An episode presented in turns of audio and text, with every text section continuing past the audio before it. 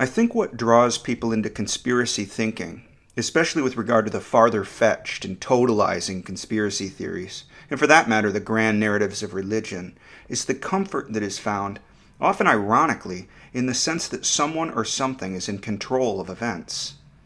Things are unfolding for a purpose, whether good or nefarious. We aren't just spinning on a molten ball along an unplanned trajectory through time and space, are we?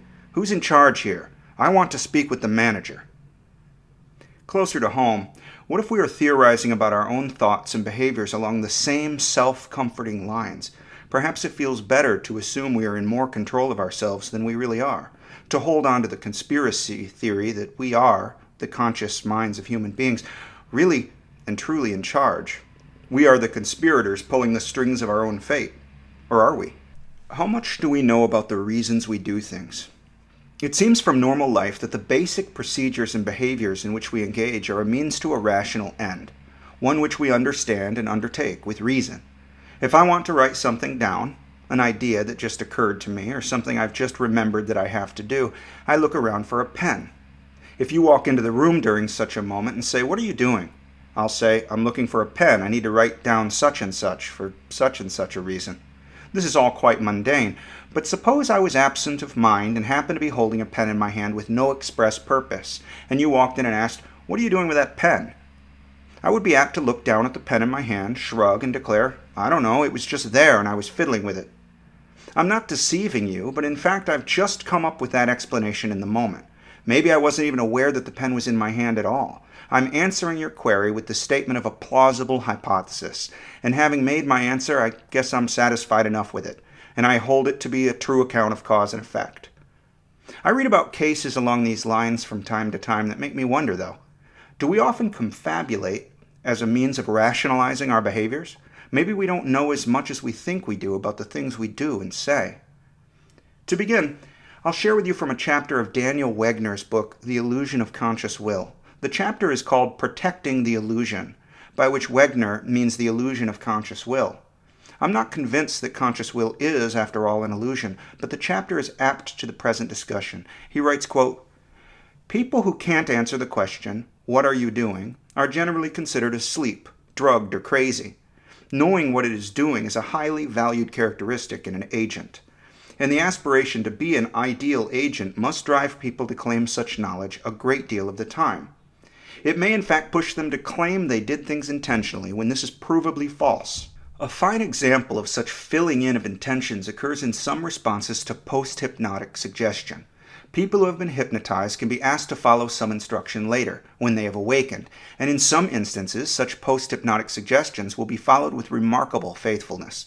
In one example, Moll, 1889, recounted saying to a hypnotized woman, After you wake, you will take a book from the table and put it on the bookshelf. She awoke and did what he had told her. He asked her what she was doing when this happened, and she answered, I do not like to see things so untidy. The shelf is the place for the book, and that is why I put it there. Moll remarked that this subject specifically did not recall that she had been given a post hypnotic suggestion. So, embarking on a behavior for which no ready explanation came to mind, she freely invented one in the form of a prior intention. Unquote. If this observation of a person confabulating an explanation for their behavior were only seen in hypnosis, especially a second hand story related over a hundred years ago, I would remain, I think, unmoved by it. But as you will see, the situation occurs in other cases. Most relevant and interesting are the split brain cases. Joseph LeDoux wrote about his work with the split brain patient P.S. at Dartmouth with Michael Gazzaniga. In The Cognitive Neuroscience of Mind, he writes, quote, In the process of testing the interactions between the two sides, one day in our camper trailer lab, Mike made an important observation. We were giving the right hemisphere written commands stand, wave, laugh, and P.S. responded appropriately in each case. Had Mike not been there, that's probably as far as it would have gone. We would have been happy to have shown that the right hemisphere could respond to verbal commands. But Mike's incredibly fast and creative mind immediately realized there was more to it. He started asking PS why he was doing what he was doing. Remember, only the left hemisphere could talk. So when the command to the right hemisphere was stand, PS would explain his action by saying he needed to stretch. When it was wave, he said that he thought he saw a friend. When it was laugh, He said we were funny. That was the birth of Mike's theory of consciousness as an interpreter. A reason for doing these things was made up to justify the impulse to take a certain action. Unquote. LeDoux goes on, quote, For the left hemisphere of a split brain patient, everything done by the right hemisphere is an unconscious act. Mike proposed that our behaviors are controlled by systems that function unconsciously, and that a key function of consciousness is to make sense of, interpret our behavior. This was his theory of the interpreter. Unquote. Gazzaniga describes this set of studies in his book Tales from Both Sides of the Brain. He says, quote, After we presented a stimulus to one hemisphere or the other, we would ask, What did you see? It wasn't until 20 years later that we finally wondered, What does the left speaking hemisphere think about all these things the right hemisphere is doing? After all, the left hemisphere has no clue why the behaviors are happening. Finally, it dawned on us in that cold trailer. Joseph and I asked, Why did you do what you just did? In simply changing the question asked of the patient, a virtual torrent of new information and insight flowed. Though the left hemisphere had no clue, it would not be satisfied to state it did not know. It would guess, prevaricate, rationalize, and look for cause and effect, but it would always come up with an answer that fit the circumstances. In my opinion, it is the most stunning result from split brain research. Unquote.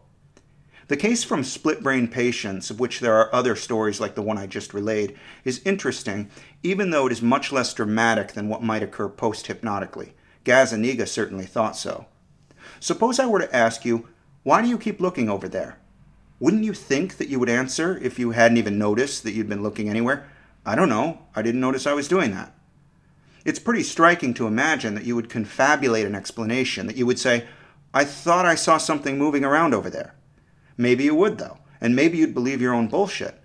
The claim is totally unfalsifiable, but in the case of split brain, the outside observer knows more than the left brain does, so the investigator can falsify your confabulated explanation.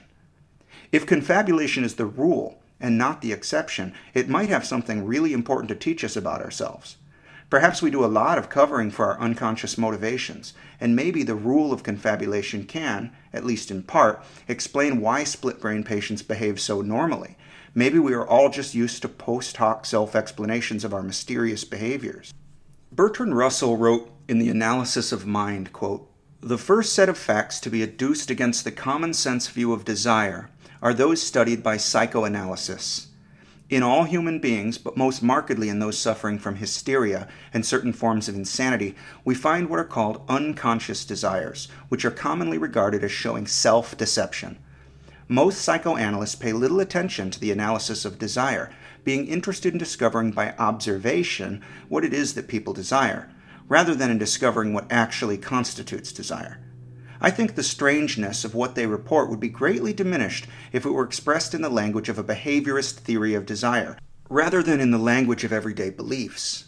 The general description of the sort of phenomena that bear on our present question is as follows A person states that his desires are so and so, and that it is these desires that inspire his actions, but the outside observer perceives that his actions are such as to realize quite different ends from those which he avows, and that these different ends are such as he might be expected to desire.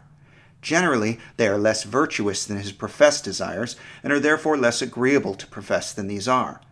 It is accordingly supposed that they really exist as desires for ends, but in a subconscious part of the mind, which the patient refuses to admit into consciousness for fear of having to think ill of himself. There are no doubt many cases to which such a supposition is applicable without obvious artificiality. But the deeper the Freudians delve into the underground regions of instinct, the further they travel from anything resembling conscious desire, and the less possible it becomes to believe that only positive self deception conceals from us what we really wish for things which are abhorrent to our explicit life.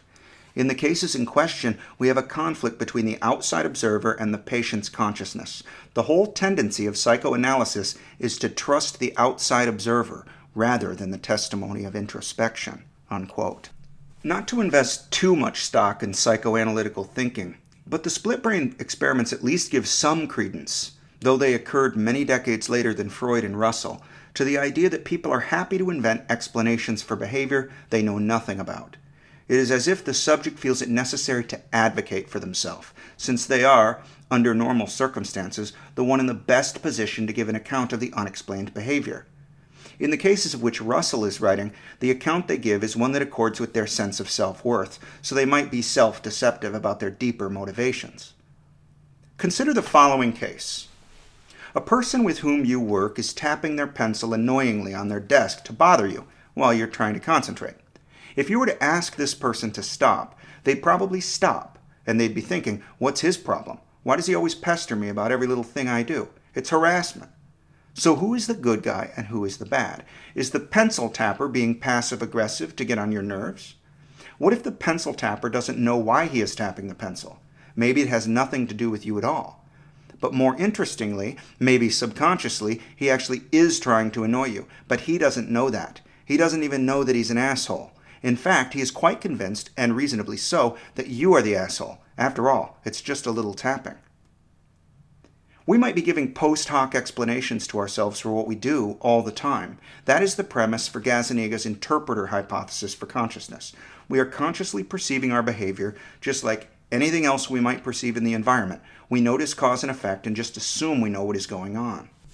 Along these lines, Gilbert Ryle wrote in The Concept of Mind Now, in almost the same way as a person may be in this sense alive to what he is doing, he may be alive to what someone else is doing. In the serial operation of listening to a sentence or a lecture delivered by someone else, the listener, like the speaker, does not altogether forget, yet nor does he have constantly to recall the earlier parts of the talk, and he is in some degree prepared for the part still to come, though he does not have to tell himself how he expects the sentence or lecture to go on. Certainly, his frame of mind is considerably different from that of the speaker, since the speaker is sometimes creative or inventive, while the listener is passive and receptive. The listener may be frequently surprised to find the speaker saying something, while the speaker is only seldom surprised. The listener may find it hard to keep track of the course taken by the sentences and arguments, while the speaker can do this quite easily. While the speaker intends to say certain fairly specific things, his hearer can anticipate only roughly what sort of topics are going to be discussed. Unquote. Here, Ryle is comparing being the speaker in a situation and being the listener in order to suggest that both are a lot alike. He goes on, quote, But the differences are differences of degree, not of kind. The superiority of the speaker's knowledge of what he is doing over that of the listener does not indicate that he has privileged access to facts of a type inevitably inaccessible to the listener, but only that he is in a very good position to know what the listener is often in a very poor position to know. The turns taken by a man's conversation do not startle or perplex his wife as much as they had surprised and puzzled his fiancée. Nor do close colleagues have to explain themselves to each other as much as they have to explain themselves to their new pupils. Unquote. I sometimes get the feeling that I am as much an audience to my own speech as anyone else. This is what Ryle is getting at. Maybe that really is more true than we know. Inevitably, I am less surprised by what I say than someone else might be. But that is just because I am more used to myself, to the thoughts I have, and the kinds of things I would say. And yet I am responsible for what I say or don't say. At least that's the way the game is played.